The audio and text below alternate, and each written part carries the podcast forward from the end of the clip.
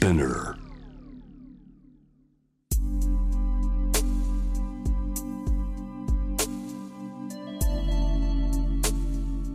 眠らない街六本木。高層ビルの一室に現れる深夜の保健室。重たいドアの向こう側。ここでは誰もが飾らない言葉で語り始める。心の声を聞き出す。特別な聴診器を持って迎えるのは酒と涙と哀愁をこよなく愛するイラストレーターの田中美咲。恋仕事家族。そして性のこと。一人一人で違う。体と心のカルテ。J-WAVE ミッドナイトチャイム。ようこそ深夜の保健室へ。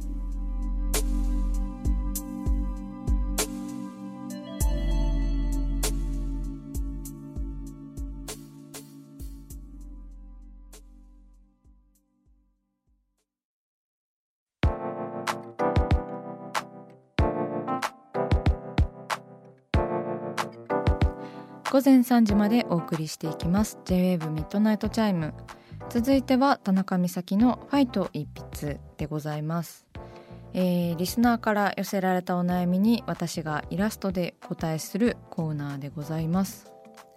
ラジオネームアニメロさん16歳女性の方です。私には一つ上の幼なじみがいます。母親同士が仲が良くて子供も自然と仲良くなりずっと一緒に遊んできた間柄です。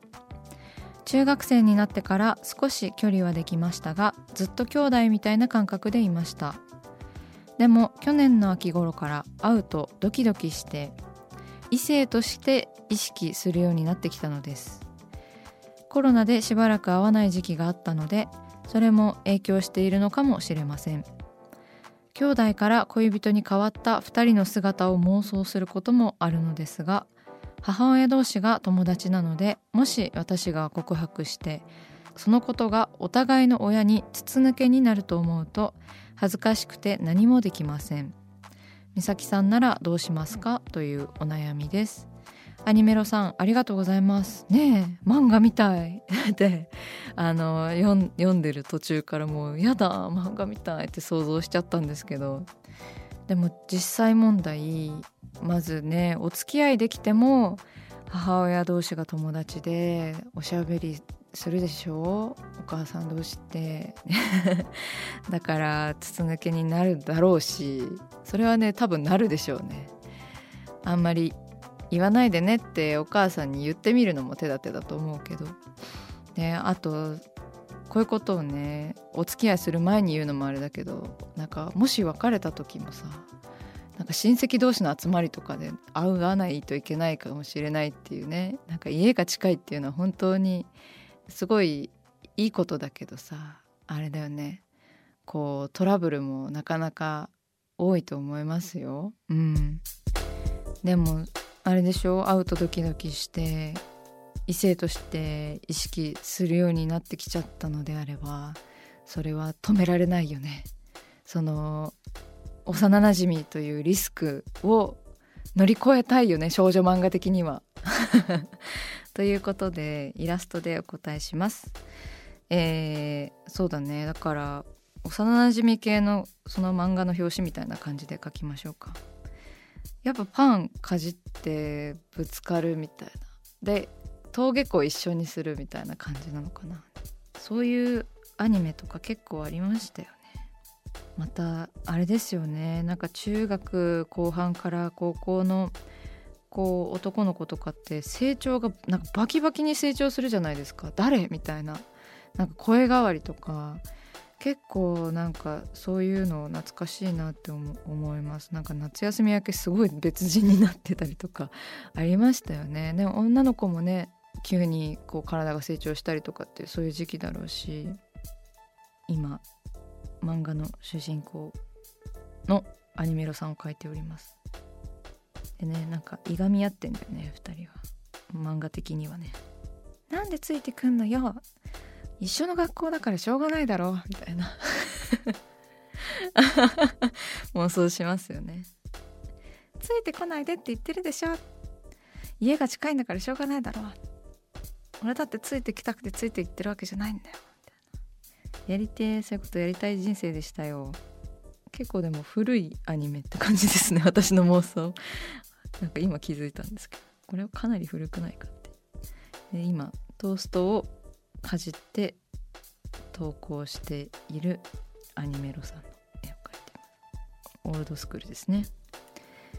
私の今のこのイラストのイメージはあれです。ママレードボーイのイメージで描いております。だけど気になる。今一番。あいつの笑顔に会いたい。これあの今歌ったのはねママレードボーイの主題歌なんですよ。ちょっとブースがポカンとしていたので説明を入れました。またパンクって投稿してんのか食いしん坊みたいなことをね主人公に言って。これが1食目ですみたいな。食いしん坊じゃないもん。見てきてるな私そういうの。でなんかイケメンキャラって絶対なんかカバンを後ろに持ちません？あの 80年代のあれなのかなこれもまた。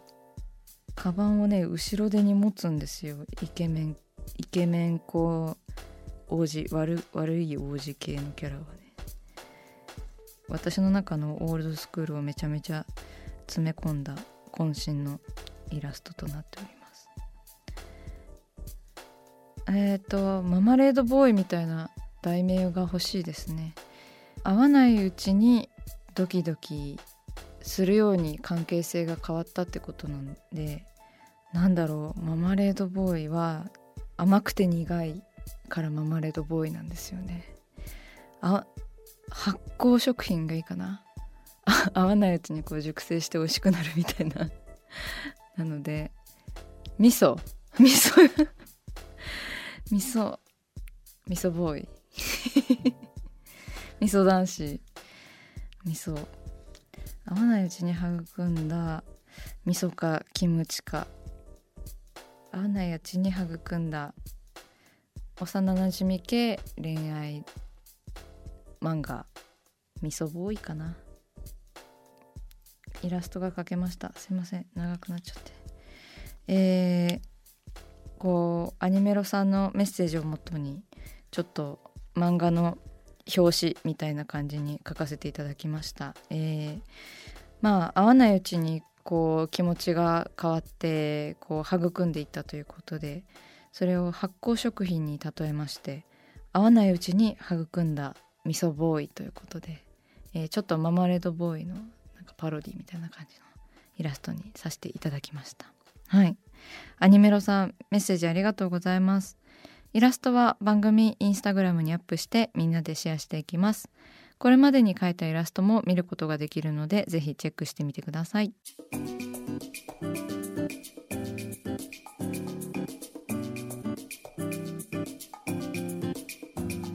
さあ始まりました。田中美咲の六畳一間。大勢の目に触れたものから人知れずこっそり楽しまれたものまで。イラストレーター田中美咲の作品を作者自ら紹介します。今夜もこの時間は番組スタッフと一緒にお送りします。お願いします、はい、よろしくお願いします。こんばんは。こんばんは。はいそれでは田中先生今夜の一枚は？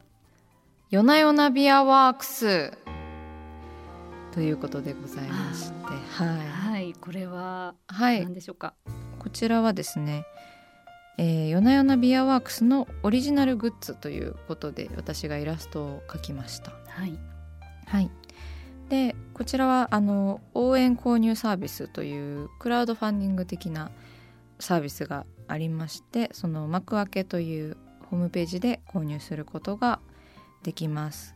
あの期間販売期間がですね12月2日からあの2022年の1月9日までとなっておりますのでちょっと間に合わなかった方がねあの、ね、いらっしゃるかもしれないんでそれは申し訳ない告知がというか告知のタイミングでねラジオの収録ってなかなかできないので、ねね、はい。そこはご了承いただけたらと思うんですけれどもすでに購入いただいた方もねあの2月上旬頃にはあのお届けとなっているのでもう少しねあの待っていただいてお楽しみにしていただけたらななんて思うんですけれども、はい、この絵も可愛いですね。あありがとうございます、えー、イラストの説明をすると、まあ、ブルーの線で描かれていて基本。であのおかっぱの女性がこう横顔ででなんかタートルネックでノースリーブの服を着てこうちょっとねドレッシーな服を着てドレッシーなのかな、うん、着てあのビールのような液体をこう飲んでいるっていう感じなんですけれども、はい、で背景が黄色い雲でねちょっとこれもあの夜な夜なビールの感じを意識させていただきました、うん、はい。で私夜な夜なビールめっちゃ好きなんですけど味がうまくて、うん、でずっとまあ夜な夜なシリーズみたいなのがあってあのカエルのジャケのやつとかなんかいろいろねコンビニとかスーパーでも買えるんですけれどもそれでまあなんかこうその中でもやっぱり夜な夜なビアワークスっていうあの夜な夜なのビールが飲める飲食店っていうね夜な夜なビールがやってるレストランみたいなところがあってそこのグッズなのでそこのグッズのロゴがこう月と雲っていう感じだったのでそれをイメージしてあの月と雲黄色とブルーみたいなちょっと MIDNIGHT CHIME のロゴと似てるかも、うん、ですよね。ね、配色がちょっと似てるなって思いました。はいブルーと黄色で結構全く一緒の配色になったんですけれども、うん、えー、こちらはあとはあの文字も書いてますね「よなよな BEER WORKS」というロゴも書かせていただきました。美咲さんらしいこう。そうですね。はい書体ですね。くるくるっとした感じでで夜な夜なビアワークスというか夜な夜なのビールって結構味が濃くてなんかこうクラフトビール的な感じがあるのでなのでなんかこうなんでしょうあんまりこうジョッキで乾杯みたいなビールよりはちょっとグラスに入れて飲みたいような、うん、あのなんだろうなちょっと贅沢なビールっていうイメージだったのでそのイラストの中の女性もなんだかちょっと大人な雰囲気というか、うん、そう。でグラスの中のビールが結構なんかグミみたいというか なんか変にこう粘土みたいななんか曲線に描かれてると思うんですけどあのーなんだろうな酔っ払ってこうビールが月に見えたりとか月がビールに見えるみたいなこうゆらゆらした感じですね。まあみんな本当飲み過ぎは注意っていうなんかそこまで、うん、あの月がビールに見えたらもうおしまいだぞっていう感じもあるんですけど酔ったふわふわ感みたいなもの をイメージしてこうビールがくにゃっとなっていたりとか、うんうん、雲が黄色くなっていたりとかっていうのはなんかその酔っ払っている時の楽しい気持ちのイメージで書かせていただきました、ちょっと非日常というイメージですね。うん、でもなんかこうビールのこう絵とか写真とかなんか広告のイメージとかってなんかこう、はいキレがいいとか、なんかこうガツンみたいな感じがあるから、なんか全然そうじゃなくって、はい、なんか優しい感じっていうかこう、うんうん、柔らかい、ね、優しい感じが美咲さんの同じビールでも全然なんか違うイメージですね。うんうん、なんかまあし静かな感じですよね。うん、まあ私も本当なんかガツンとしたビールの広告とかそういうビールも大好きなんですけど、うん、今回はやっぱり冬のあの期間に発売っていうのもあってちょっとしっぽりと大人が飲むような感じですね。みんなで盛り上がるっていう雰囲気ではなかったかな。なんかそういうお酒のイラストも描いたことがあるんですけどね、うん、あとはあのボディがビームスで作ってもらっていてアパレル的にもこうしっかりとした素材だったので、ななんだろうなこれ言うと結構かっこ悪いんですけどおしゃおしゃれ、うん、おしゃれな方がいいかなと思ってあの書きました。えー、よかったら私のインスタグラムに飛んで見ていただけると「えー、美咲さんってこういうのをおしゃれと思ってるんだ」みたいな風に 思われちゃうかもしれないんですけれどもはいちょっとねおしゃれな感じ意識して書いちゃいました。